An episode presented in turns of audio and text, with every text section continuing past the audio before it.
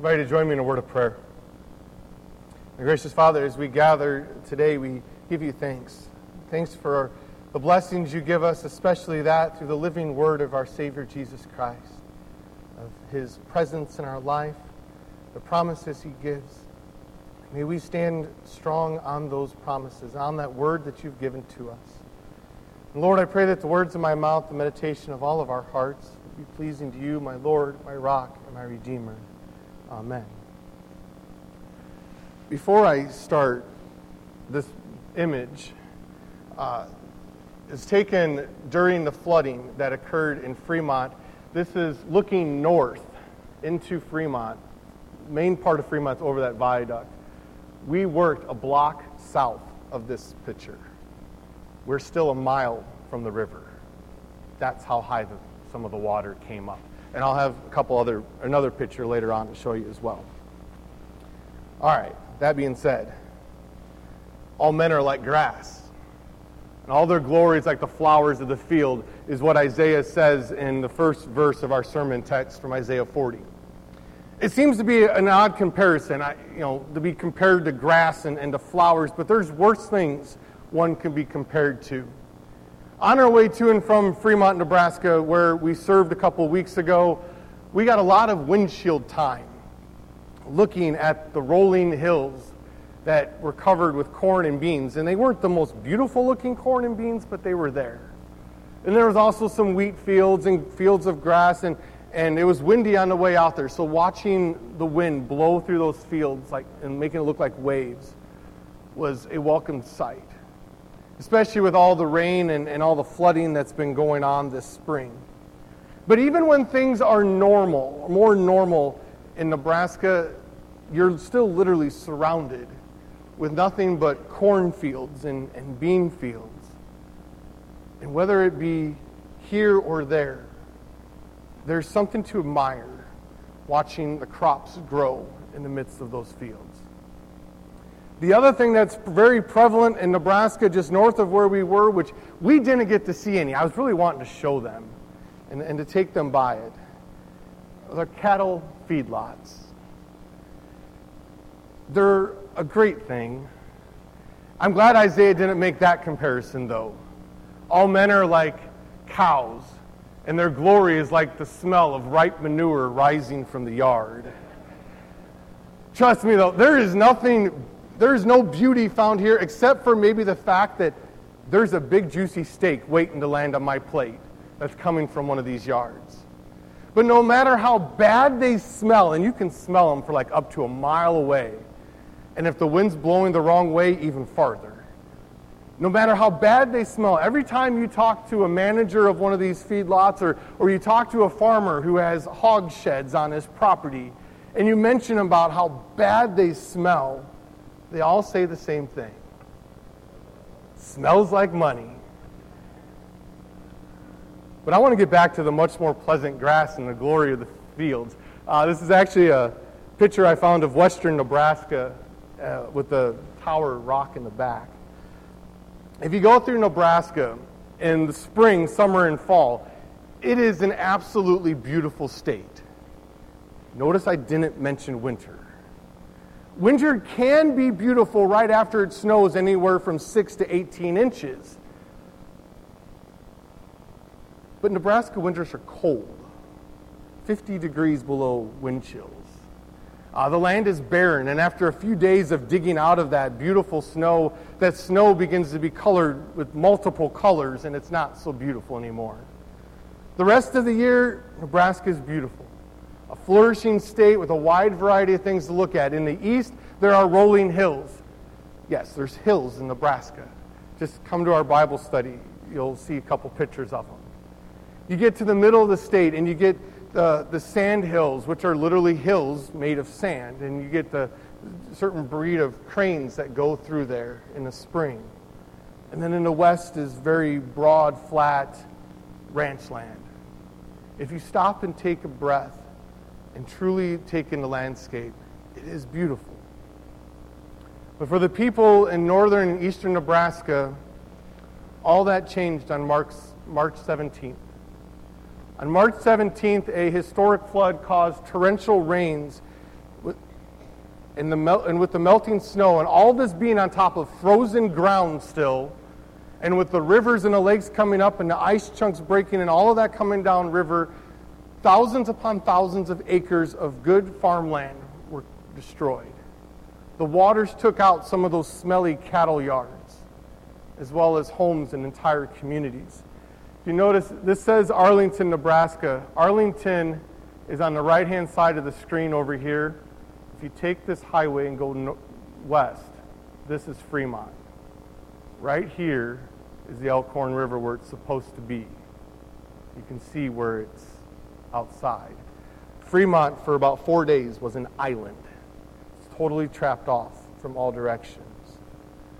The projected damage at the time of the flood for the, just the state of Nebraska was $1.4 billion. Of that total, the damage to agriculture was at 900 million. That includes crops, land, livestock. The whole upper Midwest that was affected by the flooding, projections were around $3 billion in damage. The people of Nebraska, in particular, and others who were flooded know far too well the reality that all men are like grass, and their glory is like the flower of the field The grass withers, the flower fades. The people of Isaiah's time, people who've been through a major disaster, especially the people that we helped in Fremont, know that things in this life are temporal and that they can change in the matter of seconds and minutes. Some people in Fremont literally only had minutes between the time that they were told and the time that their house was engulfed with water. Grab everything you can and some just thought, oh, it's only going to be for a day or two. They're still not back in their home. People are staying in homes that are marked with limited access. And even though they were tagged as having this limited access, even though they had this mold growing and this insulation beneath them, they still lived in those homes. Our, our team went in and that insulation underneath the homes, we spent entire week and we cut out that insulation for eight days. Only to be followed up with another mission team that came through to spray for the mold. But unlike other natural types of disasters that we've seen in the news in the past years, one thing we didn't see much on the news in regards to this flood back in March were people complaining that help wasn't coming quick enough. The people of Nebraska and the surrounding areas, they're a different kind of people. They're a tough type of people. When people who, when they see a need, they drop the things they do and they go and they help. From talking to people that we worked for and that we helped, as well as my own personal experiences of having multiple tornadoes go around our town and through the town I served in in Wayne, neighbors help neighbors. People living on the same square mile of land help those who are near them. Family members go and they help and jump in. Probably the most popular hashtag, and even Justin Timberlake sported a, a shirt with it during one of his concerts in Omaha, where people could post pictures and give support and, and offer help, was the hashtag Nebraska Strong. You know, God once said in Deuteronomy to his people through Moses that we're to fear the Lord your God, serve him only, and take your oaths in his name. Do not follow other gods, the gods of the people around you, for the Lord your God is a jealous God. So many times, without even thinking about it, we live, and, and I'm guilty of this too, we live as if no sort of disaster will fall upon us. We live as if nothing bad could possibly happen to us. We don't fear God like we should. Instead, we take his blessings for granted and, and follow the other gods of stuff and self, the man made idols of the world that Pastor Meyer talked about last week. But ask a person who's told you've got 10 minutes to grab whatever you can out of your home because it's going to be flooded out. Ask someone who's trying to put their life to get back together after a horrendous flood. Ask someone who has lost their job after years of dedication. Or ask a person going through cancer. Or ask a person who's going through divorce or the loss of a loved one, do bad things happen? Do disasters happen? Of course. Isaiah says the grass withers and the flowers fall. One day things are great in our lives. The flowers are blooming, they're smelling wonderful, and then all of a sudden, in a sentence or in minutes, in days, the blooming flower petals begin to fall. But, Isaiah says, yes, the grass withers, the flowers do fall, and they do so because of the devastation sin has had on this world. Bad things are going to happen. But, but the word of our God stands forever. The word of God stands forever. This word of God is a strong word upon which we stand and strong upon. It's a word that literally created light in, in, the orders of the seasons in the creation of the world. It's a word that breathed life into man, a, a word which breathes life, eternal life, into you and me through the Holy Spirit. It's a word from a cross which forgives. Not only the men who nailed Jesus up to it, but forgives you and me of all of our sins. A word which lives in our living Savior Jesus Christ. the word that we just sang about, which gives us lips to sing God's glories, tongues to proclaim God's mercy, throats to shout the hope that's within us, and mouths to speak God's holy name. In the gospel re- reading, Jesus says that the heaven and earth will pass away, but, but my words will never pass away. The word of God still, the still strong standing word of God spoken to Joshua eight times, and, and to me, numerous, much more times than that, through my confirmation verse, verse says, Have I not commanded you, be strong and courageous? Do not be terrified. Do not be discouraged. The Lord your God is with you wherever you go. That word helps people get through the challenges of life. No matter what, no matter what disaster befalls you or me, promise is still there. God is with you. Though the raging floodwaters cause billions of dollars in damage, God is still with the people in Fremont, Nebraska, and other places. But just in a different way in which most people may not think of. I came across a devotion a few years ago when a tornado went through the east side of Wayne and took out our industrial section that I want to share the last part of that with you for my closing. Because when we're in the midst of disaster, in the midst of devastation, when we're going through these dark and, and depressing uh, valleys of darkness, it's easy to question is God still with me? Is God still in control? So listen to these words and stand strong on them.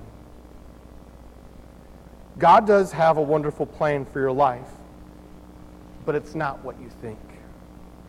His merciful plan is to crucify you with Christ, bury you with Christ, and raise you to new life in Christ. He does all this in baptism. Baptism unites you with the only God we know. And in that God, the crucified and resurrected Christ, God reveals who He is.